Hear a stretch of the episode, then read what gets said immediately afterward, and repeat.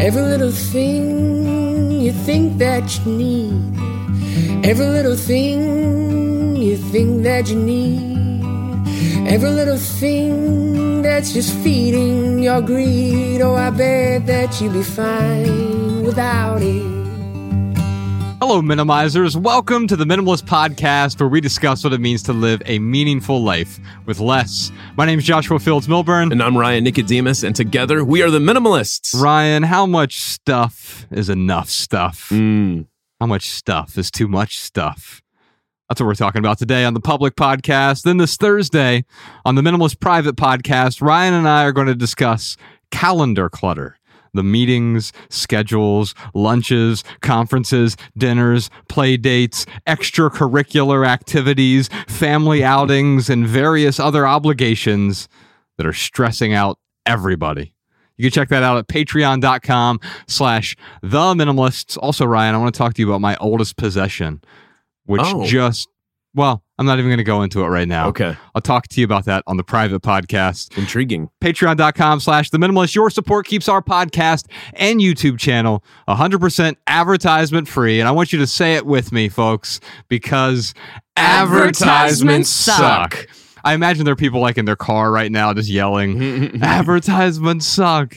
It's one of my favorite things when we do a live event Yeah. and we have a thousand people say advertisements suck Pretty cool. just a cacophony. And there's like three people who work in advertising who are there. They're like have their arms crossed and they're kind of upset at us at the beginning of the event. You know, it's funny. uh, Like a lot of people, half of the crowd will add an S to the suck. The and I I always want to be like, it's not plural, it's singular. but then I'm like, ah, it's not that big of a deal. But it, I notice it every single time. Like half the crowd says, advertisement sucks. Interesting. So like if it's one ad, it's like if it's an ad for some male hair regrowing product, you could say that advertisement sucks. Yes. But we don't have any advertisements, folks. So thank you for your support. Patreon.com slash the minimalist. Let's go ahead and dive into our first question of the day. It's from Myra on Patreon. My mom is a hoarder, and we're working through her house together. How can we avoid burnout or complacency while going through generations of stuff? Mm, So burnout is where you already are right now. yeah. You're burnt out by the stuff, by the hoarding, by the excess. Now, your mom is asking you, I assume, to work through the stuff with her. You didn't show up at a hoarder's house and say, hey, you know what, today, mom, we're getting rid of your stuff. Mm. That's theft. and also, that's a way to ruin a relationship. And it's also a way to stress someone else out. To tell them they need to get rid of stuff, to get rid of their stuff for them, or just to simply tell someone, oh, look, you have too much stuff. Mm. That's not loving. No, not at all. Man, well, I think it's cool that her mom is has asked her to help her. I mean, that is uh that's that's a pretty big deal. I I can't tell you how many hoarders we come across and they're like, "How do I get my partner? How do I get my mother? How do I get my brother? Like how do I get them to start decluttering?" Mhm. And the thing is is you can't. Like there is no there is no uh, magic thing that you can say to someone and all of a sudden they're going to want to get ri- get rid of all their stuff. They are not going to get rid of their stuff until they want to, and that's exactly where Mara's mom's at. That's pr- pretty cool. Uh, I like I, I like what you said about the burnout.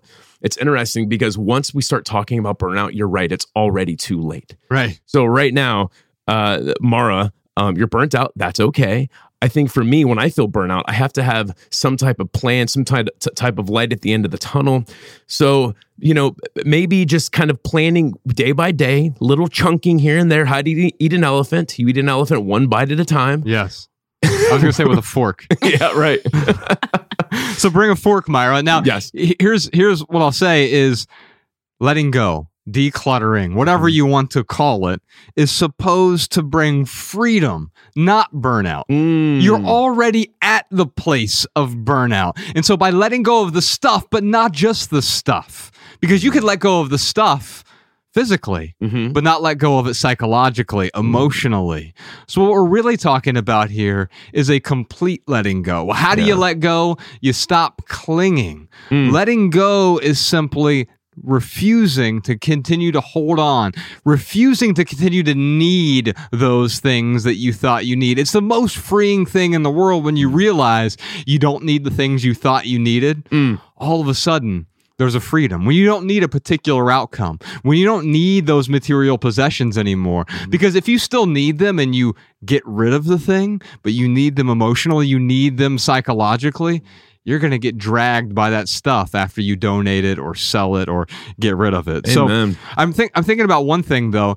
I don't want to be a complete legalist about this. It's not about getting down to a particular number of items. Sure.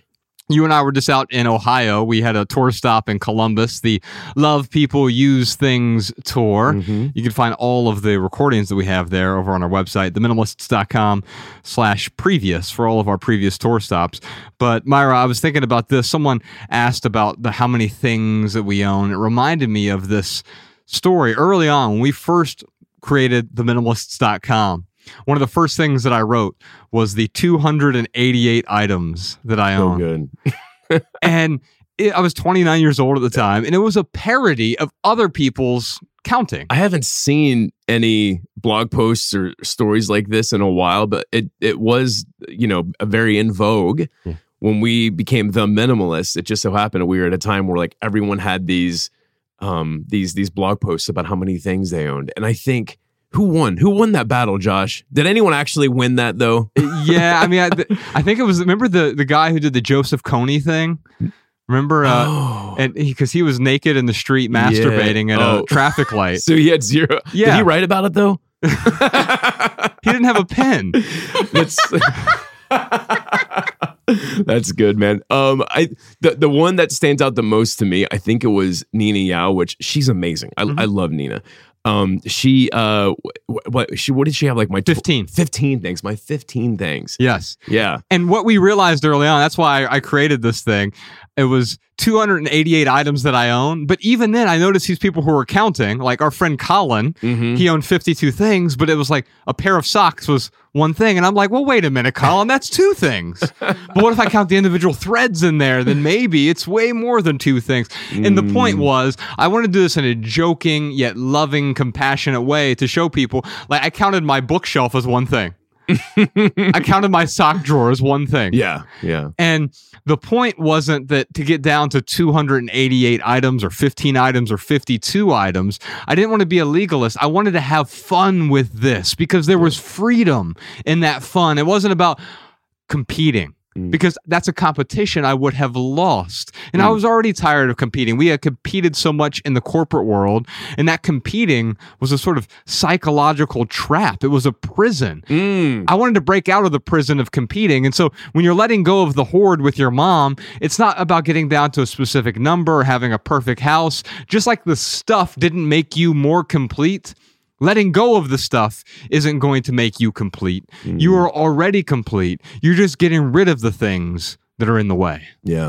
And if you're just focused on the number of things, then you're missing the larger point of what minimalism is. Consumption is not the problem. It's the compulsive consumerism. Like that is the problem. And if we're counting our things, well, it, in a way, in a weird way, it's it just goes right back to the consumption. That's right. Yeah. Yeah, it's it's a reverse consumption way, reverse consumerism. Mm-hmm. Let's move on to our callers, Ryan. If you have a question or comment for our podcast, give us a call 406 219 7839 or send a voice memo to podcast at theminimalists.com.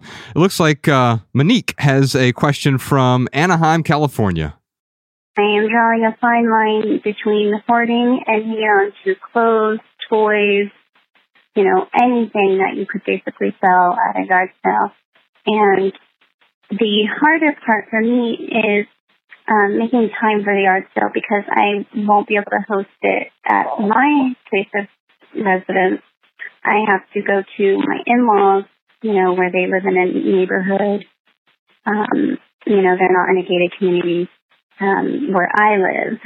So I'm just wondering um, where would you draw that line as to what to save for yard sale and you know what to donate.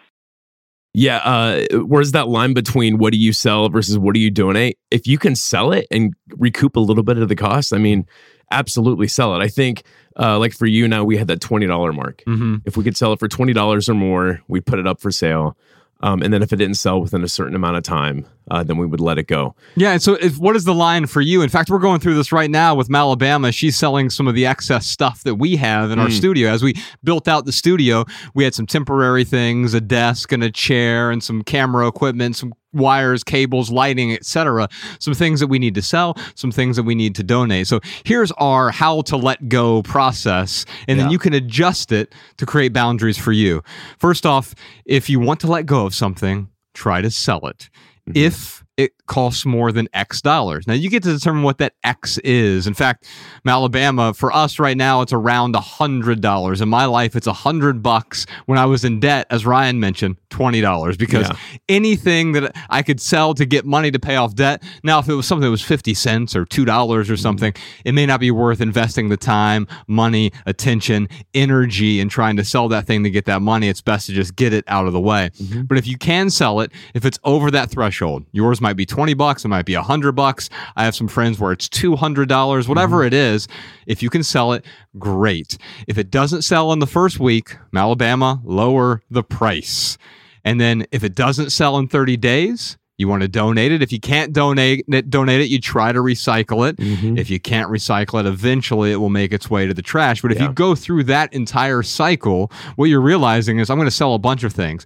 What are you going to do with that money? If you're in debt, you're going to use that money to pay off the credit cards, pay off the mortgage, pay off the lenders, whatever it might be.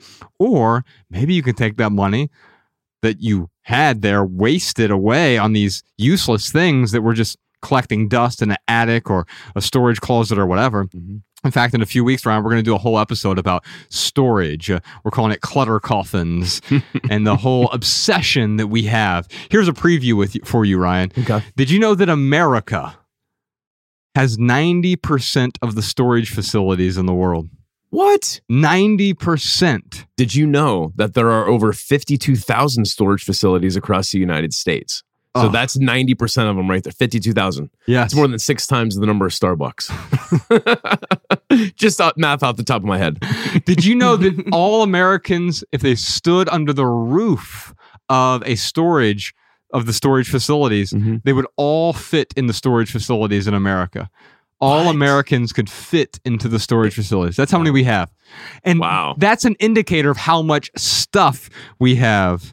So, Monique, if you have a lot of stuff and you're burdened by it and you want to sell it, you need to de- develop a threshold. If you're in debt, it's probably somewhere around 20 bucks. Mm. Sell it in seven days. If it doesn't sell, lower the price. If it goes below 20 bucks, donate it. Yeah. If you can't donate it, you can recycle it. If you can't recycle it, eventually, the last resort, absolute last resort, we can trash it. Mm. It's already trash anyway. It's just, is the trash heap in your home or is the trash heap well, is it in a landfill? In fact, next week, Ryan, we're talking with Claire Potter about environmentalism and sustainable living. Mm. And so we'll have a deeper conversation about recycling and other things like that. Yeah. Monique, I'd love to give you a copy of our book, Essential. There's 12 areas of intentional living, and one of those areas has to do with our priorities.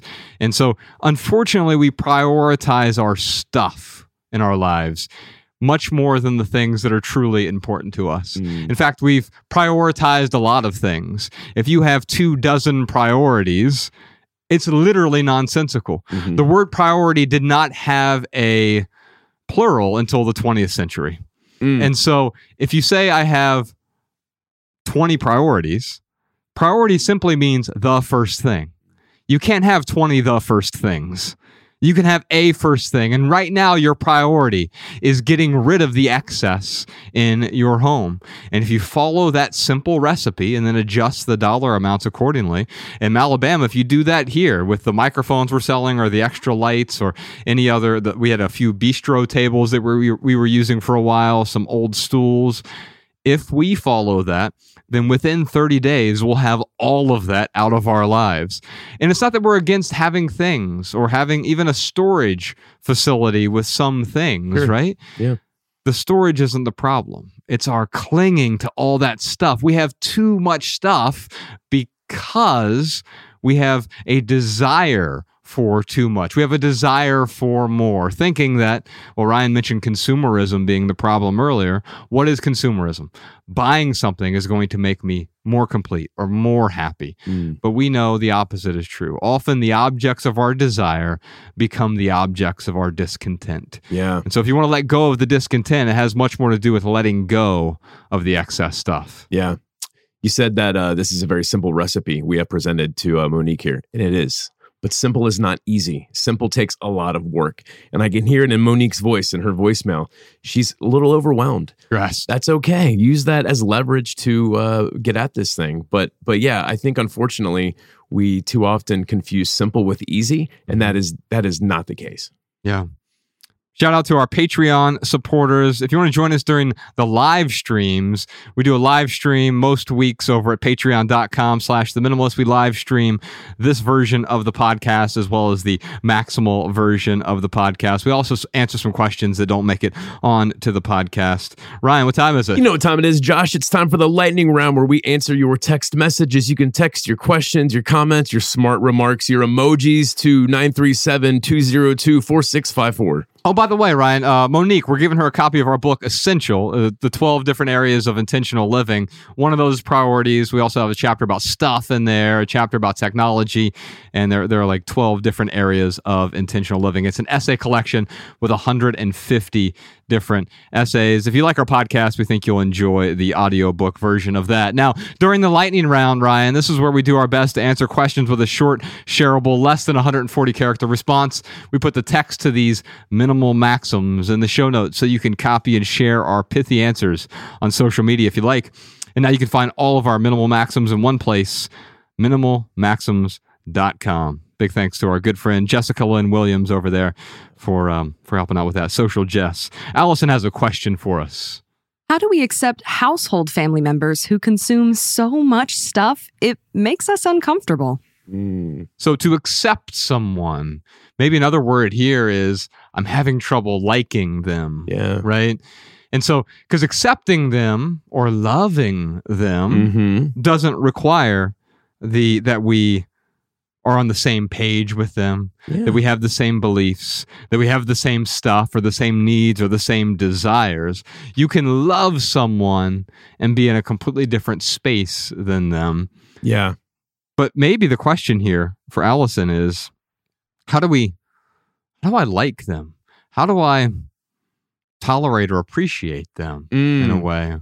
Here's my pithy answer for you. Maybe we can unpack this, Ryan. The stuff doesn't make us miserable. Clinging to stuff does. I'm a minimalist, but I can go to a we actually have a picture of me and you, Ryan. We were with Jordan No More and podcast Sean. We were over in Playa Vista, and they were there was this horde of stuff. We took a picture in front of it. They used it on Netflix for our last documentary, Mhm. uh, Less Is Now, and there's a picture of me and you in front of all of this stuff, just heaps and heaps of useless things, useless to us, useful to someone else. Yeah. And in that picture, you and I are smiling. Well, why is that? Because we're not clinging to any of that stuff. Mhm. We that stuff can't make me miserable unless I allow it to make me miserable. Mm. Now, that's not to say that if you are living with someone who is a hoarder, that they can inflict their preferences on you and create a space that is a little more chaotic than your preference. Mm. But right now, what you're talking about is accepting them wherever they are in life. Because maybe it took you a while to become a minimalist. Maybe it took me and Ryan 30 years to become minimalists. And so when we started letting go, it wasn't just about letting go of the stuff, it was about not clinging to it anymore, realizing that, oh, I am complete right here, right now. Anyone else's stuff, it's not really my concern. It's not my problem. Mm. Man, my pithy answer is this judgment is but a mirror reflecting the insecurities of the person who's doing the judging. Mm. So, right here, Allison is projecting a little judgment that she's feeling.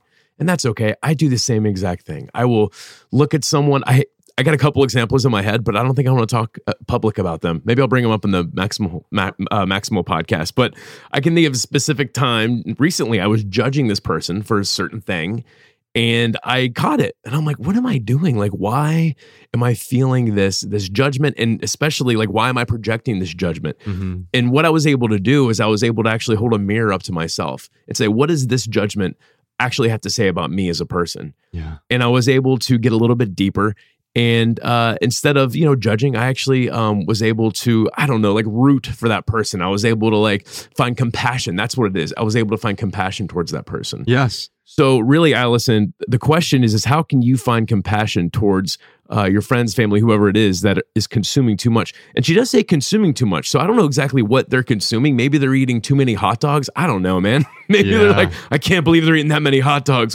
Whatever it is, it's a judgment that really is saying something about you as a person, Allison. And if you can get to the deeper cause of why you're feeling this judgment, then you might be able to find some compassion.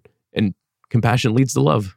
Well, it's a really great point, Ryan, because when you say they're consuming too much, what you're really saying, because of that mirror, they're co- consuming too much for you. If I were Mhm. in his or her shoes, that would be too much for me. Yeah. Now, granted, you're in a shared living space, and there may come a time in that shared living space where you have to have an exit plan where it doesn't make sense. If their things or their activities, their behaviors are getting in the way of you living a meaningful life or even a peaceful life mm-hmm. consistently, I mean, that's the nature of relationships. Any relationship is going to cause some bit of chaos in your life, Mm, yeah. even the most peaceful. Yeah. If you're a monk at a monastery, another monk is going to do something that's going to drive you crazy at some point. So that's not what we're talking about. But if someone is constantly encroaching on your boundaries, you've created your own space. Maybe it's your own room, you have your own sort of sanctuary. And then wherever you go, you can still be a minimalist, even amid the chaos. You can be calm in the middle of Times Square, and you can be a minimal, minimalist in the middle of a horde. Hmm. Ryan, we got a bunch more to talk about, but first, real quick for right here, right now, here is one thing or four things going on in the life of the minimalists. Unfortunately, we had to reschedule a few of our tour stops. The Love People Use Things tour is supposed to be over right now, Mm. but we had to move. Well, we had a bunch of weather in Ohio, ice storm. Oh my goodness. We, we were got- trapped. Yeah. I got sick. Yes. Oh my goodness, Mariah got sick. It was funny. There was like this two week period. Um, like it started with our flight getting delayed, hmm and we're like, okay, no worries. And then it got canceled. We're like, okay, maybe we could still somehow finagle it and still make it to Chicago. And then basically, flights got canceled for two days. Mariah comes down uh, with COVID. I came down with it. Um, we were trapped in Ohio for like a week. It was just funny because like just one thing after the other. Yeah. And instead of I don't know, instead of it like keeping me down or like making me think like, woe is me, I was just kind of like, you know what? Like, this is what life does sometimes. It just like, it just starts swinging at you and you got to roll with the punches, man. Yeah. So uh, this is rolling with the punches. We're rescheduling. We're going to have some awesome events uh, in these four cities. Looking forward to it. Have we decided to add anything to Canada? We're, we're trying to. So we have four cities right now. We have four more tour stops on the Love People Use Things tour. It's Chicago, it's Minneapolis, and that's the that's it for the United States. Mhm. And then we have Toronto and Vancouver. Mm-hmm. There's a small chance we'll add Montreal and Calgary. Cool. Stay tuned for that. Theminimalists.com slash tour for all of those dates. I will will tell you this because we had to move everyone's tickets transferred over. So some of those are really close to selling out. So get your tickets now while you can if you want to attend one of those events. We're not adding additional events in any of those cities. So whatever is left is what is left at this point. If we do add Montreal and Calgary, maybe mm-hmm. in the future, then stay tuned. You can also put your email address on our website if you want to be notified of any future tour stops. Of course, we won't send you spam or advertisements or junk, but you already know that. Alabama, you got anything else for us right now? Here are some voicemail comments and insights from our listeners. G'day, guys. This is Tristan from Erlangen, Germany. I wanted to share an efficient way to follow the news without having to compulsively check all the time or relying on some social media algorithm. So, what I do is I use RSS feeds for all the content I'm interested in. Most websites that have some sort of news feed allow you to copy an RSS link into an RSS reader app. When you subscribe to an RSS feed, all new articles from the website will show up in your RSS reader. When you open an article in the reader, it gets marked as read. You can filter out read articles, so once you've read something, it will no longer take up any space. Some websites have a dedicated button from which you can copy the RSS link into a reader. However, with a lot of websites that don't explicitly advertise their RSS feed, you can just copy the URL from your address bar. This way, you can, for example, subscribe to YouTube channels without even having a Google account. It also works with podcasts, as podcast links typically rely on the RSS standard. So you can really have all your content in one place. The reader that I use is called Feedbin. It's an online reader which syncs to all my devices. The cool thing about Feedbin is you can filter incoming articles by keywords and automatically perform actions on them. For example, I've subscribed to The Economist's Asia feed, but I'm really just interested in news concerning Australia, not so much the rest of the region. So I have Feedbin mark any articles in the Asia feed as read that don't contain the word Australia. These automations can actually be much more complex, allowing you to save a heap of time. Feedbin is 5 US dollars a month or 50 US dollars a year. There is a similar alternative called Inoreader, which also has a free version. If you're new to the whole thing, I would recommend you try out the free version or one of many other free readers and see whether you actually need any automation tools or other extra features.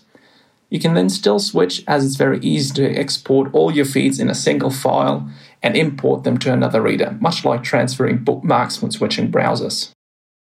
Hi, my name's Karen. I'm calling from Hertfordshire in the UK. I'm calling with some tips today for anyone who's been through bereavement recently. It's a tough thing to go through and you sort of still have to deal with all the objects that are left behind and that's been quite a difficult process for me. Number one tip is remembering that the love is not in the objects. The love you have for that person is not in the objects. That's a, a thing that I've heard before in the podcast, but it's been my little motto for dealing with this. My, my father passed away in January and I've had a lot of objects and things to go through of his. So I've just been saying that over and over to myself and it's been very, very helpful. My love for him is in the things I did for him when he was alive, the times I told him I loved him, and in my memories that I carry with me for the rest of my life. Number two, and this wouldn't be for everyone, is that I've chosen to make a memory bear out of some of his old clothing. You can just find online, if you Google memory bear, there's lots of different companies. I've gone with one in the UK called Lily's Love that I found on Facebook. But not just for bereaved people's clothing, also they can make wedding dresses, uh, bears out of wedding dresses, bears out of old babies' clothing. So if your children have grown up, it's another good thing that you could think about doing with the clothes. The third thing is just remembering that the greatest object my parents could bequeath me is me, my flesh, my blood. They chose to raise me, and that's an amazing gift, the gift of life. And it's really important that I hang on to that. I was a surprise baby, so they didn't have to have me, but they carried on. And I know parents aren't always brilliant. They don't always make the best choices, but they chose to try. They chose to try and raise me well. And I know that I only honour that gift if I spend the time now looking after myself as I live my life, rather than fretting over some old crockery or CDs. So I hope those tips help someone. I'm sending out my love to anyone who's going through the same experience at the moment. All right, y'all. Before we get to our added value segment this week, let's read a quick testimonial from one of our lovely Patreon supporters. Mm. This one is from E Mill E. And he or she says, Whoa, this private podcast episode, The Signifiers of Suffering, might be the most important thing I've ever listened to. I'm supposed to go to therapy today, and I don't even know if I need it now. wow, that's incredible. We're not telling you to skip your therapy, but hey, maybe if you just, if you're one of our Patreon supporters, you'll save money on therapy. yeah, it's definitely cheaper than therapy. You know what, Ryan? Uh, for our added value this week, we were listening to this while we were out on tour, and I remember I turned it on. It's this band called Yard Act, and the album is called The Overload, and the song is called Rich. And we were playing it, and you looked, you stopped me in the car, and you're like, "When did you start listening to good music?" because it seemed a little bit outside of the norm of what I might listen to. yeah. It's like alternative, sort of Mhm. post punk, I guess. Yeah. I don't know what you would label it. But what really stood out to me in this song in particular are the opening lyrics. So here are the o- opening lyrics. Almost by accident, I have become rich. Through continued reward for skilled labor in the private sector and a genuine lack of interest in expensive things, it appears I have become rich. And since I have become rich, I've been constantly living in fear of losing everything. Mm. That's the thing about our things. We get the thing, it doesn't make us happy, but now we're terrified to let it go. Yeah. And so enjoy this this song. It's called Rich by Yard Act. By the way, Ryan, we have a bunch more surprise questions this week like how do you determine what routine appointments like medical checkups and car tune-ups are most important and which ones can wait? How do you make time in your calendar for spontaneity? Do you have any tips and tricks for laying out your schedule and calendar to optimize your life? Plus, a million more questions about calendar clutter for me and for Ryan. And if you want to hear all that, check out the Minimalist Private Podcast this week. Visit patreon.com slash the minimalists to subscribe and get your personal link so that our weekly private podcast plays in your favorite podcast app. You'll also gain immediate access to hundreds of hours of private archives, recordings of live events, exclusive home tours, and our private community of thousands of open-minded minimizers like you. You can follow The Minimalist on TikTok, Instagram, Facebook, and Twitter at The Minimalist. If you want our podcast show notes in your inbox, sign up for our email list over at TheMinimalists.com. On behalf of Ryan Nicodemus, Podcast Sean, Malabama, Jordan No More, Social Jess, Danny Unknown, Emma the Immigrant, and the rest of our team, I'm Joshua Fields Millburn, reminding you to love people and use things because the opposite never works. Thanks for listening, y'all. We'll see you next time.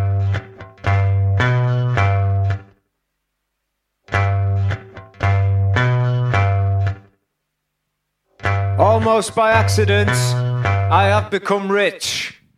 Through continued reward for skilled labour in the private sector and a genuine lack of interest in expensive things, it appears I have become rich.